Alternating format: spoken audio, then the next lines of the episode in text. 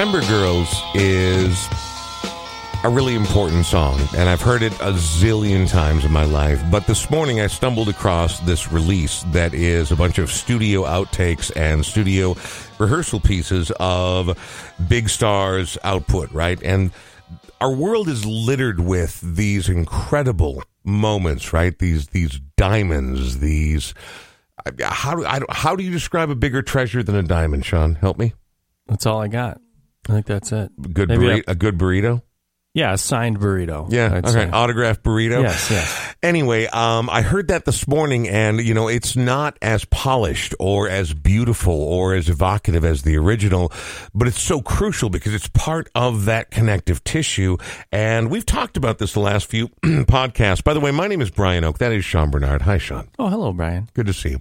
Uh, episode 204 of the Brian Oak Show podcast here in the Smart Start MN studio and the connective tissue of what we do here, no matter who we're talking to musicians, directors, bakers, entrepreneurs, professional knife throwers, whoever the case might be, we always ask them to share their music. And we talked about this connective tissue of where, how we get from point A to point B to to point C to point D to more points in our lives than there are letters in the alphabet. And so hearing something like that this morning for the first time was really informative for me.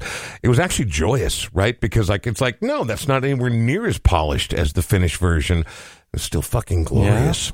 Um, I don't think, by the way, we're not going to talk to them just yet, but I don't think we've told our guests that there's no limit to swearing or what you can say other than hate speech. If you have come here to denigrate any other human being, then you're not allowed. Other than that, though, I don't think we're probably going to get there. We probably should have covered that before we turned on the microphone. Well, it depends on the human being. I think we should preface that. We are. Oh, right. Because Donald Trump can fucking suck a turd shaped dick all day, every day. That was too much. I'm sorry. I went too far. um, I do want to thank, uh, we'll, we'll talk to our guests here momentarily, but I do want to Turd-shaped- thank, Sorry. I meant a turd flavored dick. I said it Oh, wrong. Okay. I, screwed it up. All right. May have to edit that We'll, out later. we'll, we'll ch- fix that Anyway, post. uh, the Smart Start MN Studios, where we're recording right now in South Minneapolis, 48th in Chicago, very near the Parkway Theater, which tonight is going to be the scene of a really incredible moment. It's going to be an incredible film. There are going to be members of the band there. Uh, somebody whose name shall not be mentioned on this show is going to be taking care of the interview. Um, the, the, it, but it's going to be a cool night. It's all part of Sound Unseen. We've made our last four shows, this one included, about the Sound Unseen Music Festival. Easily one of the coolest film festivals on planet Earth. But when you find that intersection of cinema and music, to me, that's a weird spot, man. Making a good movie is hard enough. Making a good song is hard enough. You find a way to tell a good story about music with your love of cinema. That's that's next level stuff. But before we get there and talk to today's guests who are helping us round out this year's Sound Unseen, uh, I do want to thank Smart Start MN. They are Minnesota's original ignition interlock company. All that means it's very simple. You screwed up. You drank and you drove and you got popped, and that's the end of the road, right? It's over. You're fucked. Not necessarily.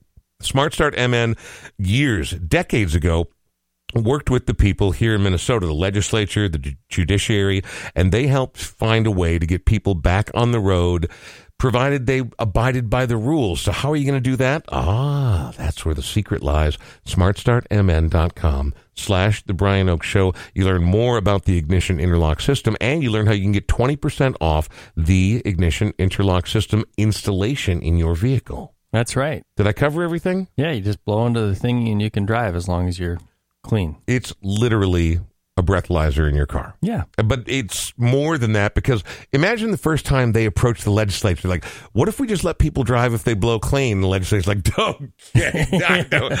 They did years of work to make this happen, but now they are the originators. A lot of carpetbaggers have come to town, and that's not cool. You get a hold of smartstartmn.com and find out more. Also, Sean Bernard, let's take care of you before we go any further as well. You, in addition to being my friend, my colleague, my ally, producer, co LLC owner. You're also a realtor for Edina Realty, 50th and France location.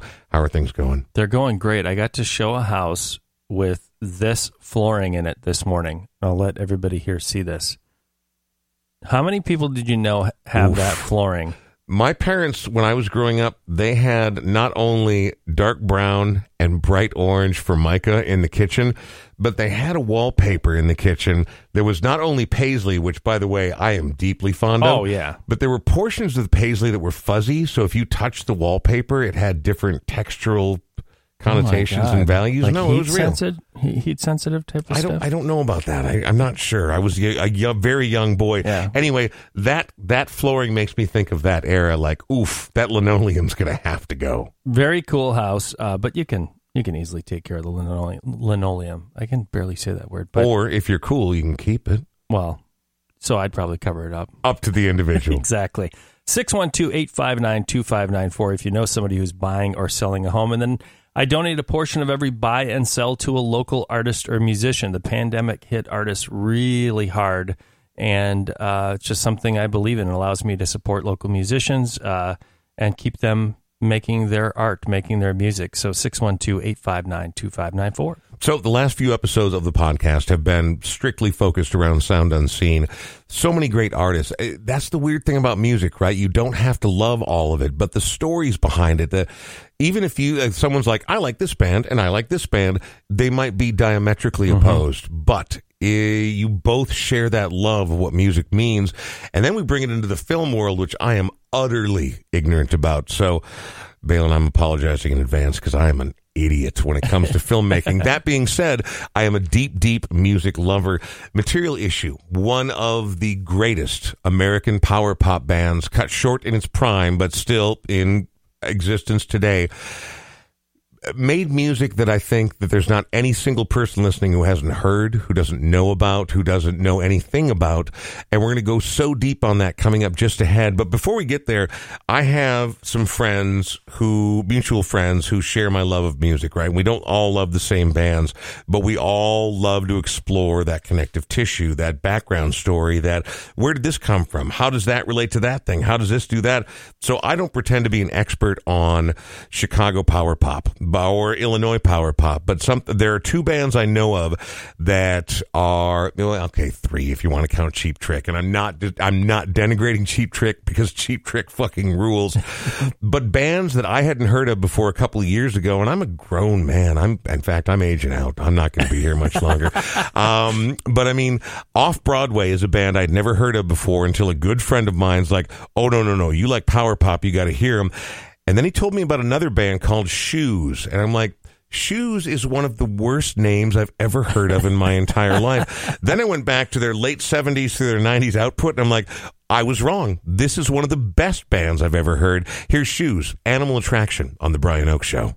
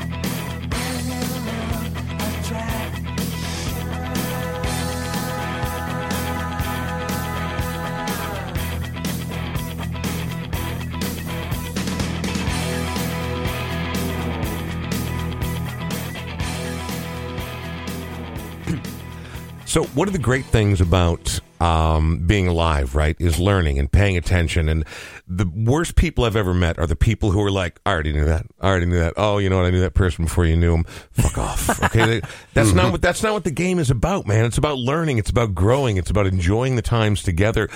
Prior to three years ago, I'd never even heard of the band Shoes, let alone off Broadway or other many brilliant Illinois acts, right?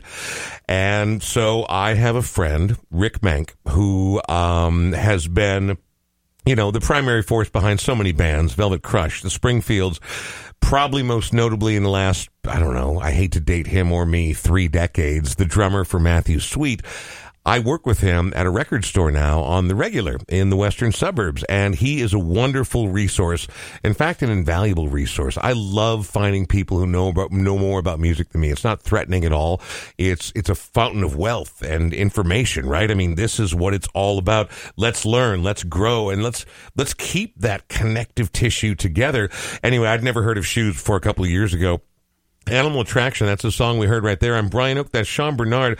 So we're talking about Sound Unseen. We're talking about the 22nd annual festival. SoundUnseen.com. And although it's drawing to a close, the cool thing about the hybrid world that we live in now, both real, everyday, showing up, being in person, and the the virtual part of it is that you can continue to enjoy Sound Unseen for at least several days after the official festival is over. Tonight, one of the highlights, if not in my humble opinion, the crown jewel of this year's festival is the movie about Material Issue, uh, which is called Out of Time, the Material Issue story, which is happening at the Parkway Theater. Oh, you got it that time. Thank you. For once, I finally fucking got it.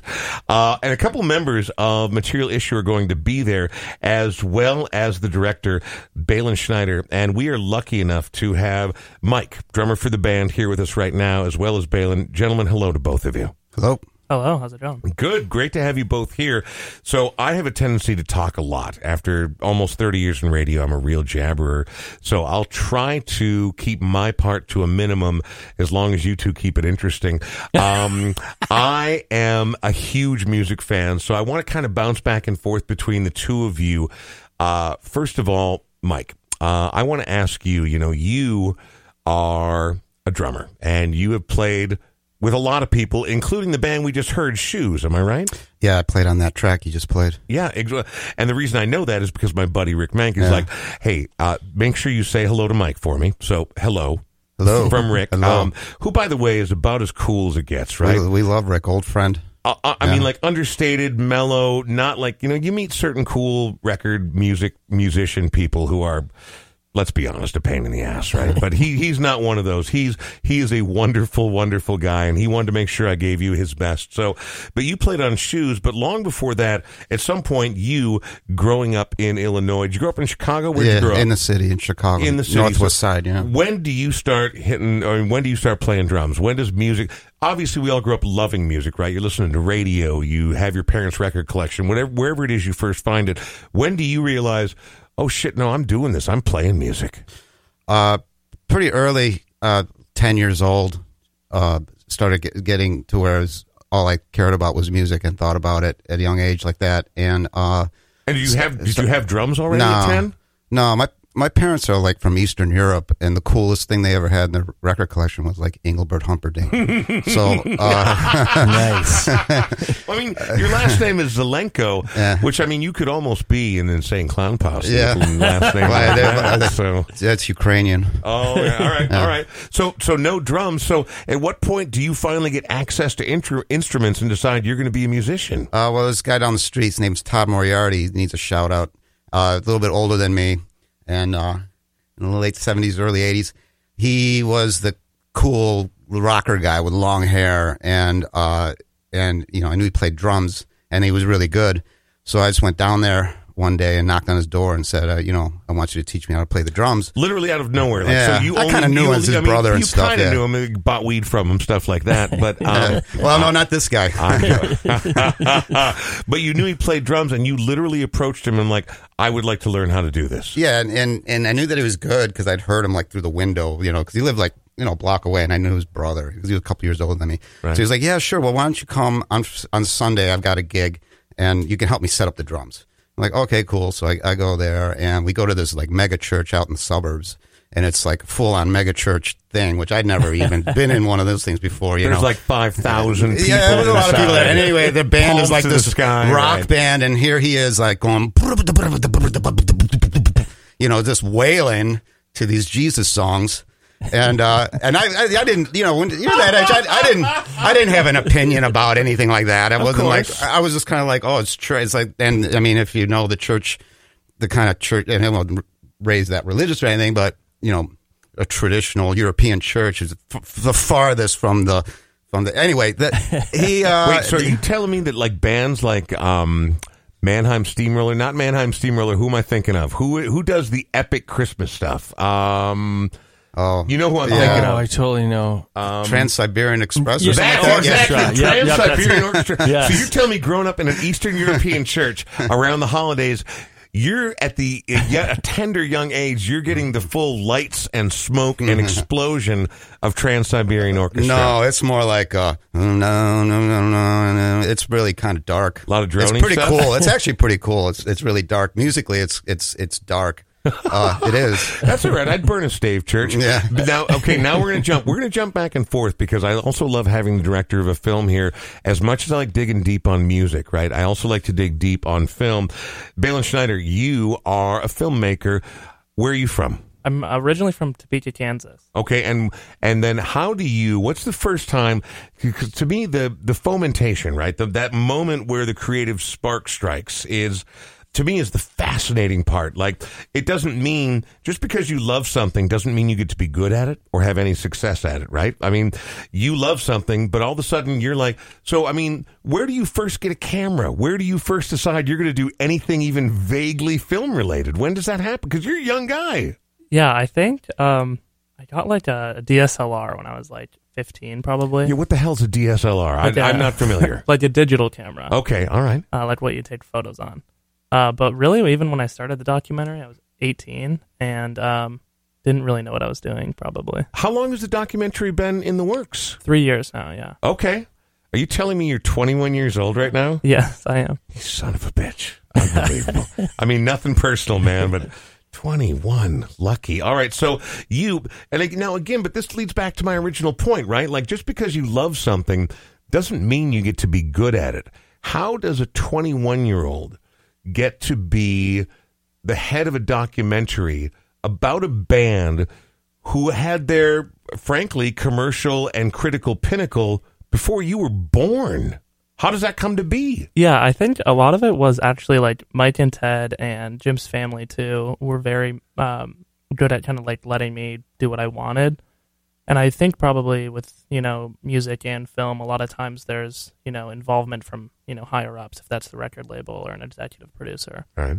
And they just kind of let me have my vision and do what I wanted. And I think that is what led to it being successful, probably. We missed a crucial point in there, though. I mean, like, how do you even cross paths to begin with? Like, how.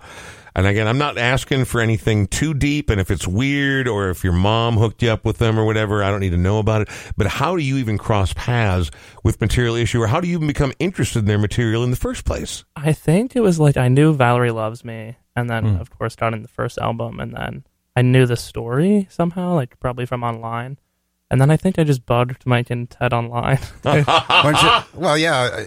Uh, I think you Facebook. said that you had relatives that were fans of ours too. That- yeah, like that- my yeah. aunt knew their band, Yeah. but that's not how I knew it. But I just I just annoyed Mike and Ted until they did their first interview, Right. Love that. and then and that's not even Mike's interview; that's in the film.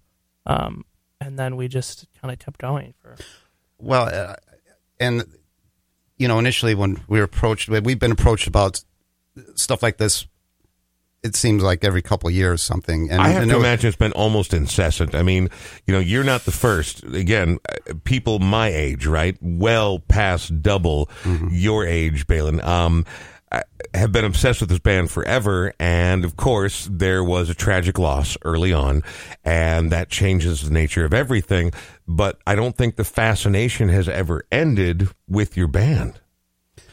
Um, that's great to hear from someone outside of it because Well- I don't I don't have a good way of knowing that, right? Right. Other than um, you know, n- knowing that it still gets airplay all over the country and Yeah. and, and in, in England and Japan as well, uh, especially with uh, you know. Uh, non-traditional radio formats uh, or they're traditional or they're they're standard now but anyway I'll get a I'll get a text or, or or or something saying like you know just heard what girls want on the radio from someone out in LA or Texas and Right. uh, so that's the only gauge I have uh, as far as like legacy wise, what the people out there know and what they think of us. But definitely from feedback from our fans, and uh, since we started doing shows again like ten years ago, uh, they've all been very uh, received, well, well attended, and with lots of excitement. So uh, we know just from people telling us that they that they love the the, the group. Allow me to assure you that this when you know I, i'm not given to hyperbole and i don't necessarily like to blow smoke up the ass of the people who are guests on my show. I'll be kind and we'll have a decent conversation. Material issue is one of the greatest american power pop bands of all time. Now part of it's provincial right? Upper midwest because we are considered largely flyover country even a place that has a town as cool as chicago Minneapolis obviously has this unbelievably rich legacy. Despite that, people still think of this as flyover country. They'll gladly pass by because it's not the easiest routing when a band goes on tour, right? So upper Midwest is cool, but material issue is fucking rad. And you know, before we talk to either of these gentlemen any further, we're going to hear some material issue from that release, International Pop Overthrow, which I'm trying not to be hyperbolic. I'm trying not to be a slathering fanboy, but I don't know how to introduce without doing it, so I'm not going to. Other than to let you know, this album is finally going to be released on vinyl here in the USA for the first time ever. We'll talk a little bit about that next on The Brian Oak Show.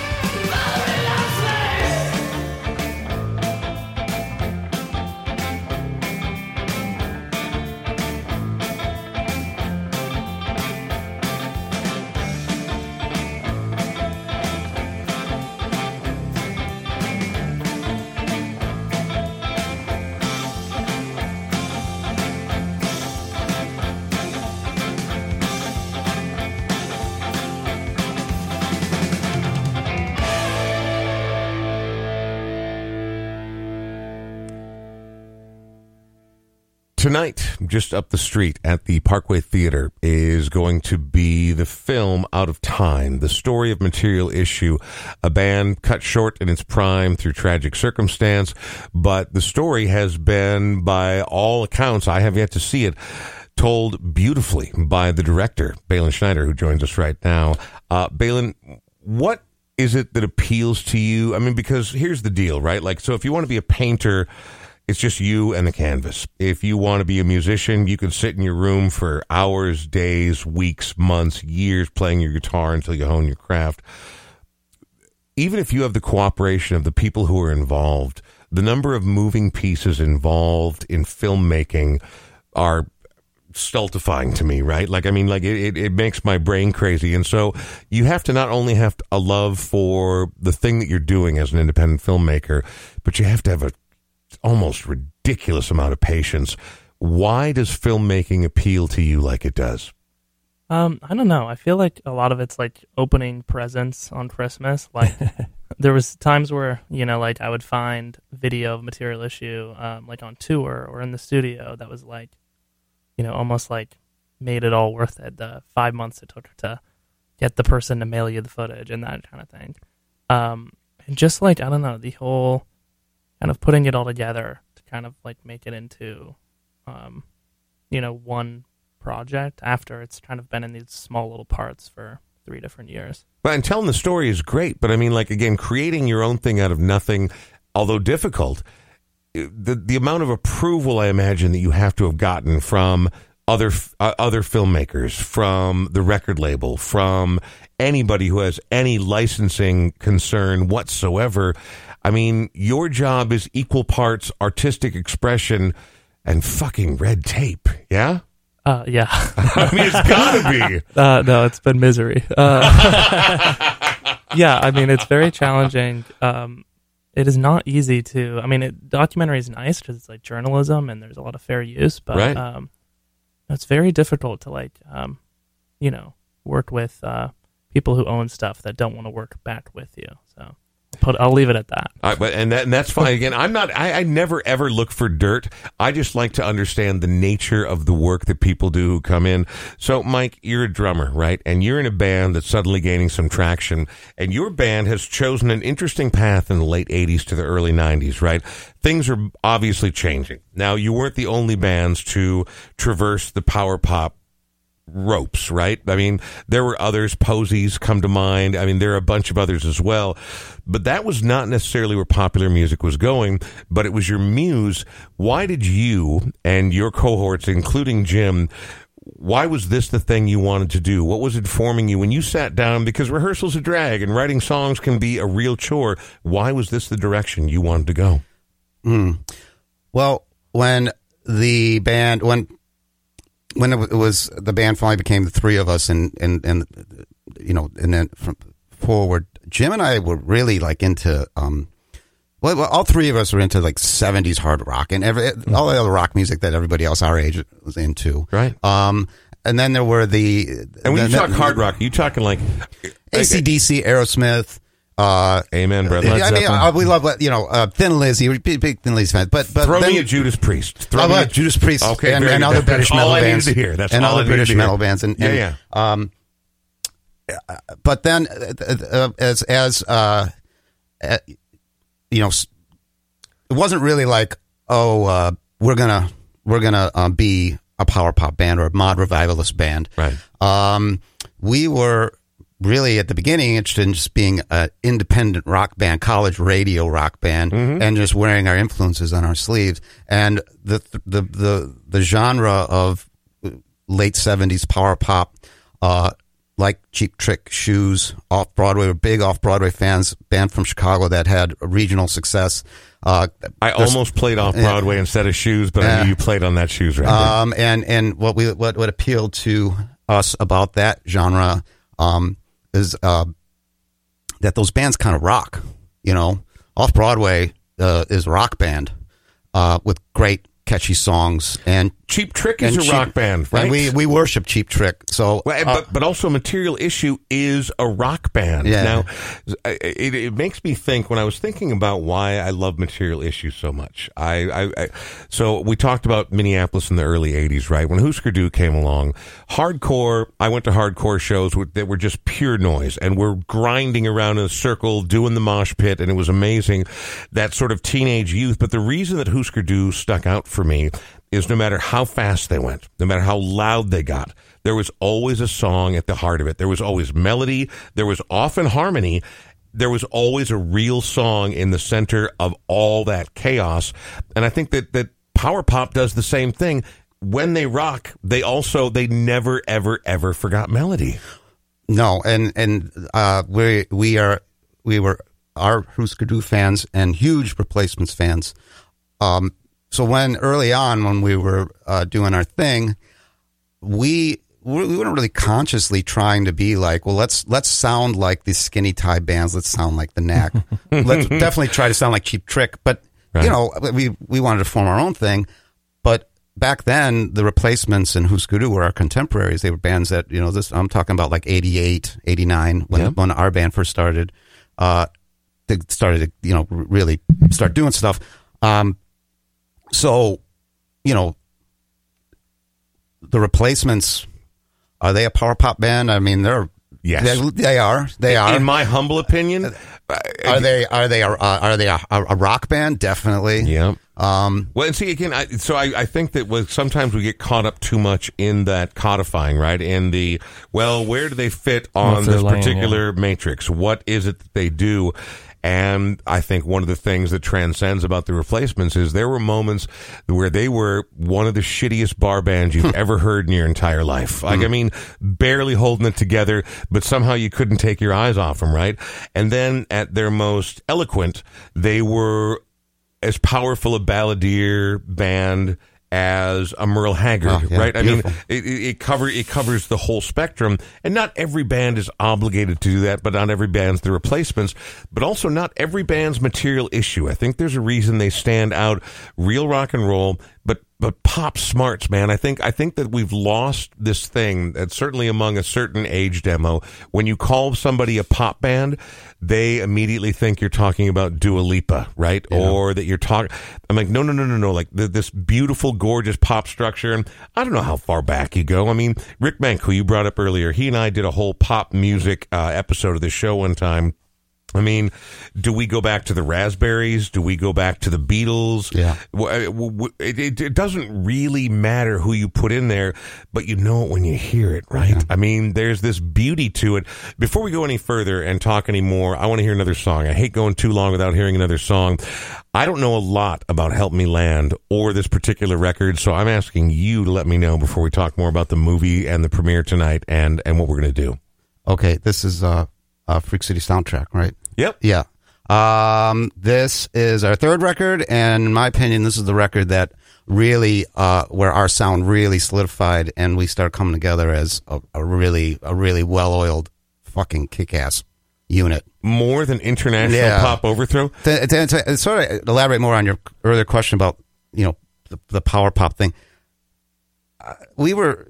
We were we put the I was 18 when I joined the band. Jim was 21. Wow. Ted was 18.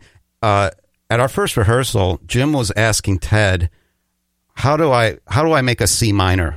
All right, and and uh, and and you know I had you know I we all kind we kind of all knew how to play, but we kind of didn't. So we learned magic, we learned right? we learned together, and and that's really I think vital uh, with any band that that that is uh, good enough to to get to to develop a sound that is recognizable, and I think that comes about organically more than calculated. It's just like it just kind of you start to sound you you know we're we're with each other all the time, and we're talking about what we're doing all the time, and just the three of us.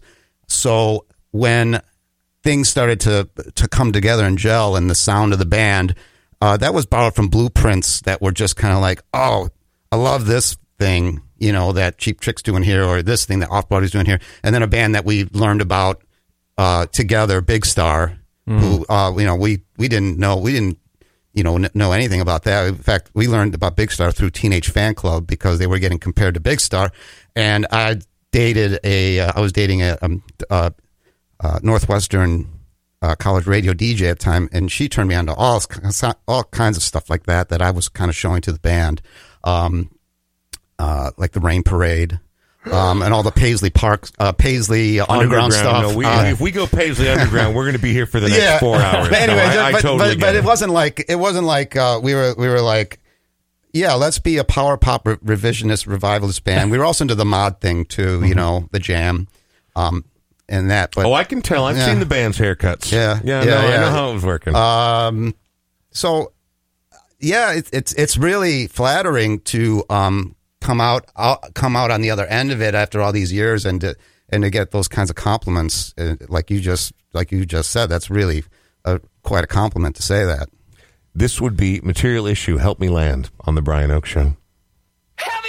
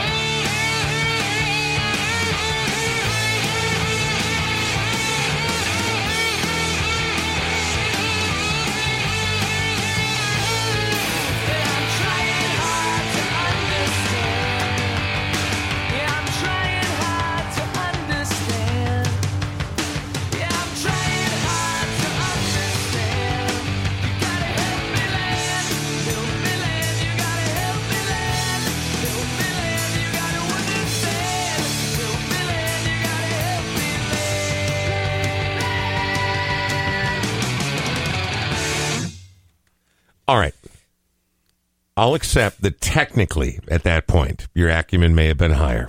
and that, that songwriting is exceptional. And that was that was beautiful. That was gorgeous. That was pinnacle stuff. Gets you right away. That's what I love about that. But and it ended beautifully. It like left you at the pinnacle. You're like, we were not. Wait, wait, I'm not done. I'm not done. But I mean, you know, it, that's why I like the insider's perspective. That's why I like to talk to someone who's involved with an actual band.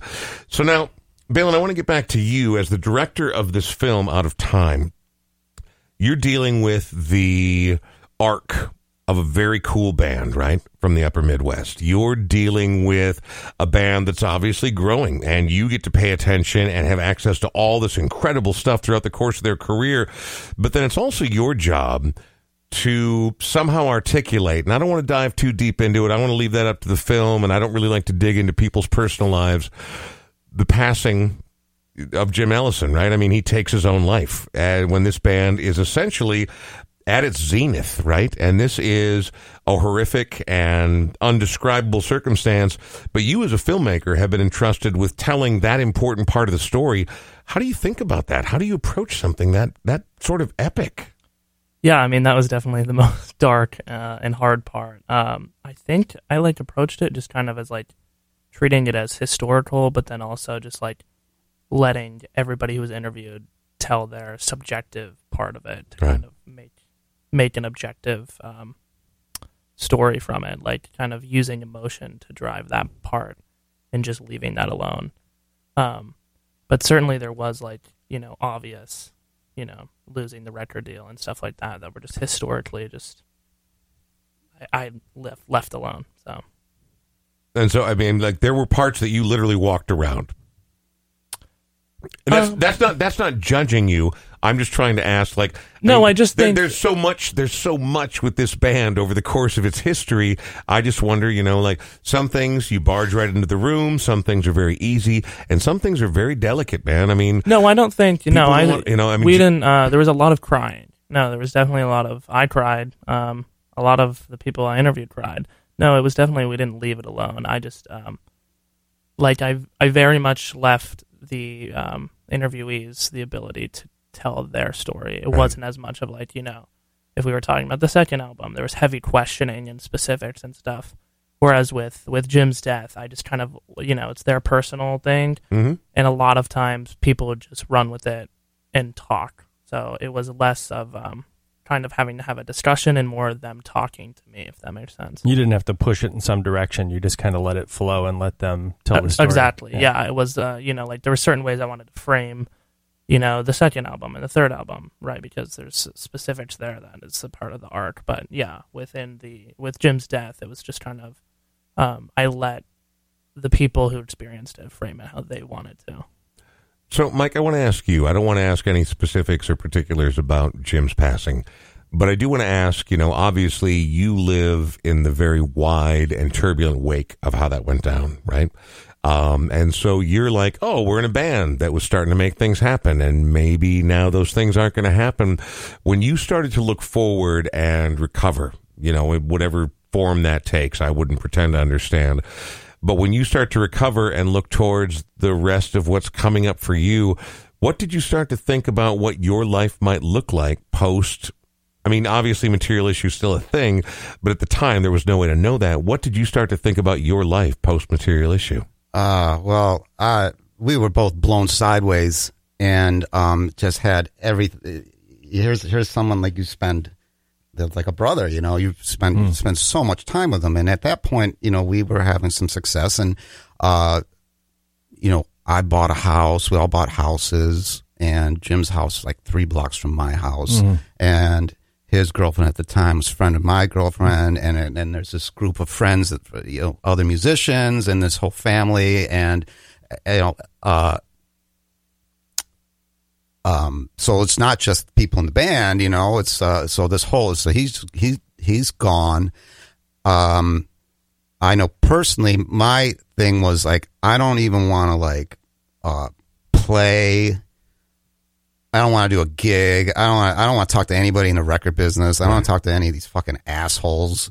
Not that they're all assholes. Just I didn't want to. I didn't want to like. There's a I lot didn't want to. Yeah, and I just didn't. There's you know, it's it's a business, and and you have and, and when you're in that business, you have, any business, you um uh you know you have to deal you have to deal with people that are not genuine. Uh, it's not just the music business, but uh, I was just like, okay, well, now I don't have to see, I don't have to like, you know, try to convince uh, people at the label that we're good or, or that the single is good. Just that part of the business where, um, uh, it, you know, I, and I just was like, I'm not going to do anything. So I didn't for like a year. Um, and then it just kind of sunk in that it's just like, okay, well, that's not really a plan.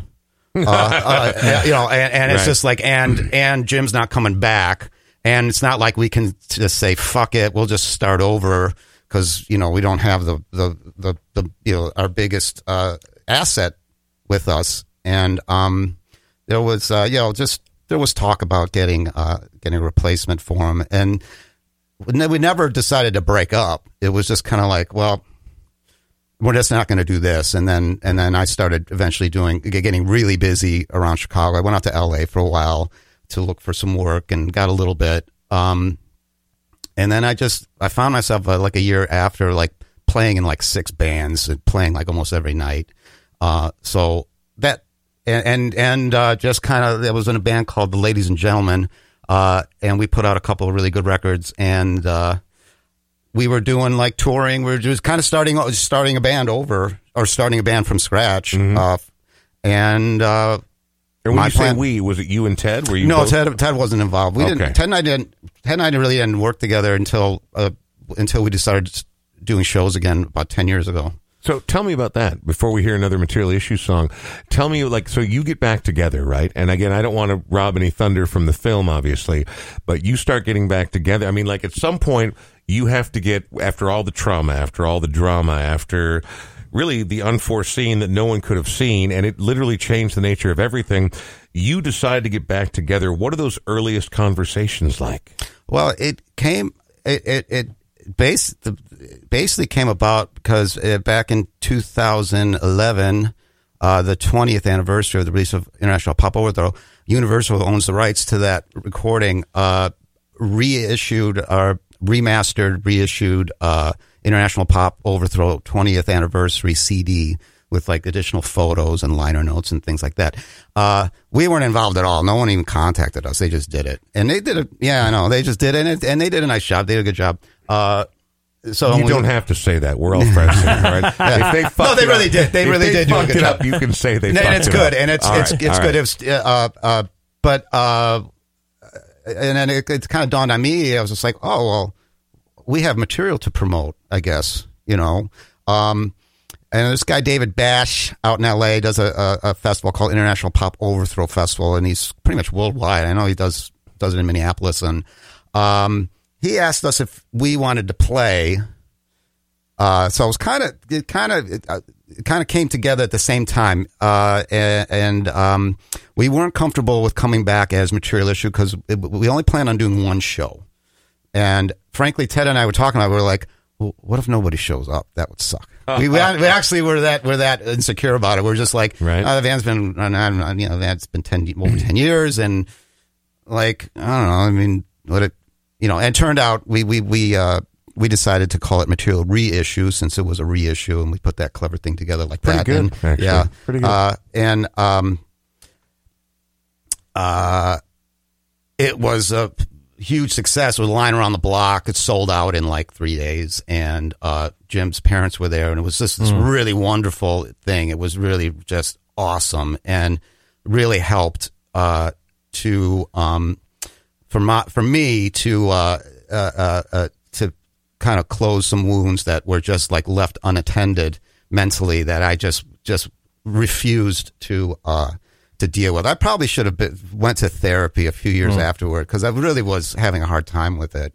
Um, but um, and uh, the. the we did we did the one show and then we got offers to do other shows and uh since then we've been doing like two shows a year um Is that does that feel like enough? Does it make you happy to do a couple shows it, a year? it does it does like And you don't want to go back out there and do forty five shows in the coming year, I, I or anything like that. I mean, we would if the demand was there, Yeah. you know, and it- and if it made sense, we, to, you know, I would. I, you know, um, I I have the resources to be able to go and do that. Uh, you know, if if if we were, you know, but it comes down to practicality. We have to make money, and you know, Well, so of course it so does. But when you I- say you have the resources, do you mean like Russian plutonium? Is that what you're talking no, about? I work. I work for myself. So and, Okay, and I, I work for myself, and, and, and, I'm able to. You know, I'm, it's not like I'm married to like a, a, job that I've had for the past twenty years, and I don't. I don't have kids. Ted. Ted. Ted's uh, a bit more invested. He has three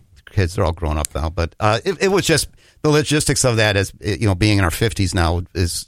It's not like you know when we were eighteen. We're just jump in the van and sleep. Uh, sleep in the van on the streets of New York. You know. Oh God, that sounds terrible. I, in the words of my dear friend Mary, when I get out of my comfortable bed in the morning, I sound like someone throwing a skeleton down the stairs. We're going to talk a little bit more to Mike Zelenko here shortly, as well as director uh, Balin Schneider uh, about the film that's going to be aired this evening. But you'll be able to watch more of it soundunscreen.com. But we're going to hear one more song. Actually, we're still going to hear two Sound more. unseen. What did I say? Unscreened. Sound flippity doo is the new name for it. Soundunseen.com is what we're looking at here. We're actually going to hear two more songs because no one picked the best song the band ever did, so I picked it to round out the show. But this time right here, we're going to hear Next Big Thing, material issue on The Brian Oak Show.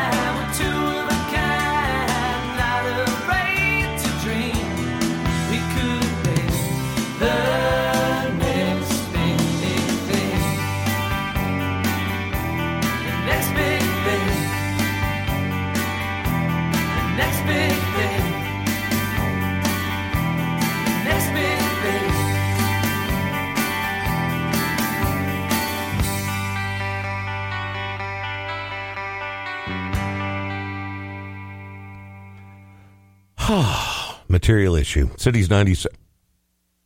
Oh, you almost did it. You almost said the call letters. The It's- call sign. The Brian Oaks Show. Sorry, man. I, I it's been a long. Well, you got three jobs. You could have said. You could have said I- anything. I could. It really could have been anything. Like, uh, hey, uh, Mill City Sound may I help you.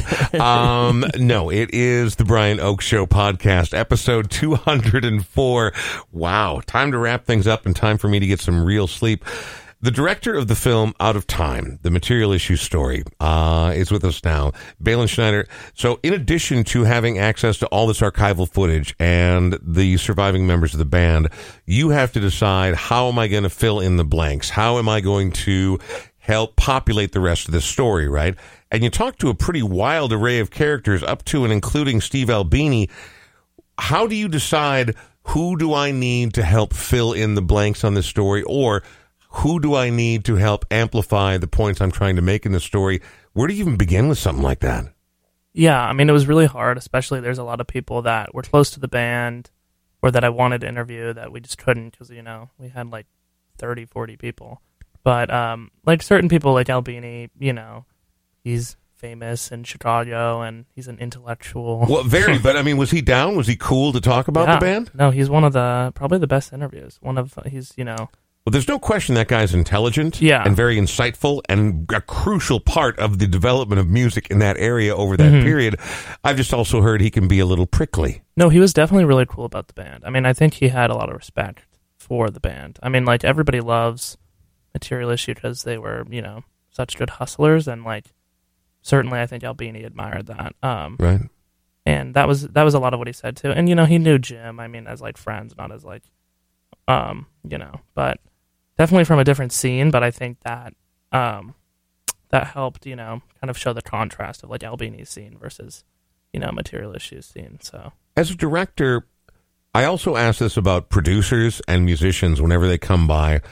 how is it possible that you have any idea when to say when, right? I mean, like at some point you reach exhaustion, right? But you are telling a story. You are constantly trying to track down interviews. You are working with editors. You are constantly reviewing footage. And it like it, it, at some point you're like, I've just got to be done with this fucking thing, right? I mean, like, how do you how do you know when you're done? Um, I mean, I I would love to never be done. Right. like I like I'm still like Like any studio rat, they just want to keep fucking with it all the exactly. time. Yeah. No, there's still stuff where I'm like, oh, I'm gonna have to watch that tonight. But, um, but certainly, I mean, I feel like probably the driving force was just like licensing took a while, um, but then just also you know like editing and re-editing and finding new stuff. There would always be things where like we'd have a section edited and then something would come. You know, from obscurity, and we'd want to put it in, so that kind of thing. But, but, but at some point, you have to just fucking sign off and be like, Yeah. the end. Here's the finished product. Yeah, that was about two weeks ago. Okay, well, good for you. You did it. You Yeah. did it. Are you excited about the future? So you've you've got this in the can. It's obviously being very well received. What, do you have have you been formulating something else in your brain that you're thinking about for the immediate future, or are you just sinking your teeth into this for right now? No, I think yeah, I think I'm gonna start working on on uh like a a three another three year music doc and then a series I think too. Okay, go on. A little taste. The uh I want to do um, like a young he's a young hyperpop artist. That's all I can say. Hyperpop. But he's also signed to Universal, so Okay, well, I'll try to figure out what the fuck hyperpop is between now and the next time that we talk. I appreciate that. Is that like chipmunk punk? Hyperpop? yeah, totally. It's, it's, it's I a don't little, know. I more, it's a little more like Disco Duck. I but never heard of it We'll get there. Yeah. Uh, Mike Zelenko, drummer for Material Issue. Before we let you go, uh, obviously Material Issue is back. Even if it's just a couple times a year, people still are very excited. You have a hometown show coming up in the not too distant future. Yes, we do, and so does Balin. Uh, we're going to uh, uh, uh, at uh, Lincoln Hall in Chicago, December second, Thursday, December second. Um, the film is going to be shown out of time, uh, you know, to a seated audience, and then they're going to turn over the venue, take the seats out, and we're going to do our set live. Um, and there are still tickets available for the live portion to see us just the just the band play. The the the uh, the film part is sold out, but there are still tickets available. That sounds a little see. bit like a wedding changeover. They're Mm-hmm. like, everyone, please step outside and have a cigarette or grab some appetizers. We're removing the seats, and then you can come back in and skank your heart away to material issue. Yeah, that's that. That's a great. Uh, that's a great way to, to describe it. Yeah. Interesting. All right. There's no chicken dance. Before we, oh, not that you know of. You're That's not there true. yet, That's are true. you? That's the true. future is unwritten, Sean. Speaking of, uh, one last quick thanks to our latest sponsor, Forgotten Star Brewing, located in Fridley, Minnesota, right on the border of Minneapolis and Fridley. They've got a beautiful mid-century, well, frankly, World War II manufacturing facility that they've transformed into a state-of-the-art brewery. They have good beer there, not art beer. They have good beer there. They are dog-friendly inside and out. They've got performance spaces inside and out, and they're just normal, comfortable, regular people. Because one of the things I love, and by love I mean hate, about going out is when you sit around, you're like, oh, these assholes. You'll Yeah. never feel that way once at Forgotten Star Brewing. No, great venue, great location, great natural light uh, this winter when you can't stand being in the house anymore and you want to be able to. Well, anywhere between 11 a.m. and 2 p.m. yeah, great that, that natural window. That's what I'm talking about. Just own all the fucking sunshine during that time. ForgottenStarBrewing.com. We got to call it. But uh, Balin and Mike, thank you very much. I really appreciate your time. I know that these kind of promotional things can be tedious, to say the very least. And I've done everything in my power to reinforce that notion. Uh, and I played all the songs you picked, but none of you picked the song. And I know that it might not be the most inventive or interesting or deep cut from the catalog but it's by far my favorite, right? And the thing I've learned about art, whether we are talking about, man, that's a damn good sandwich, or this is a brilliant fucking song, we don't get to pick what we love. So, Sean, thank you very much. Appreciate that. Anything that we've talked about, by the way, about Sound Unseen that you don't catch right now, you still have days to catch up on, provided you live in Minnesota or Texas. I had a friend from South Dakota listen to a uh, podcast like, why can't I watch these fucking movies? I'm like, why don't you live in a better state? Good point. I mean, let's be honest. Sound Unseen Dot com. You can li- learn about the entire lineup, and there's still great stuff. So if you can't make it tonight, you can watch it for days to come. Uh, again, Balin and Mike, thank you very much. Thank It- you. It's my pleasure to be here. Thank All right, you. very good. And again, I'm not saying they're wrong because they know much more about the band than I do, but this is actually the best material issue song.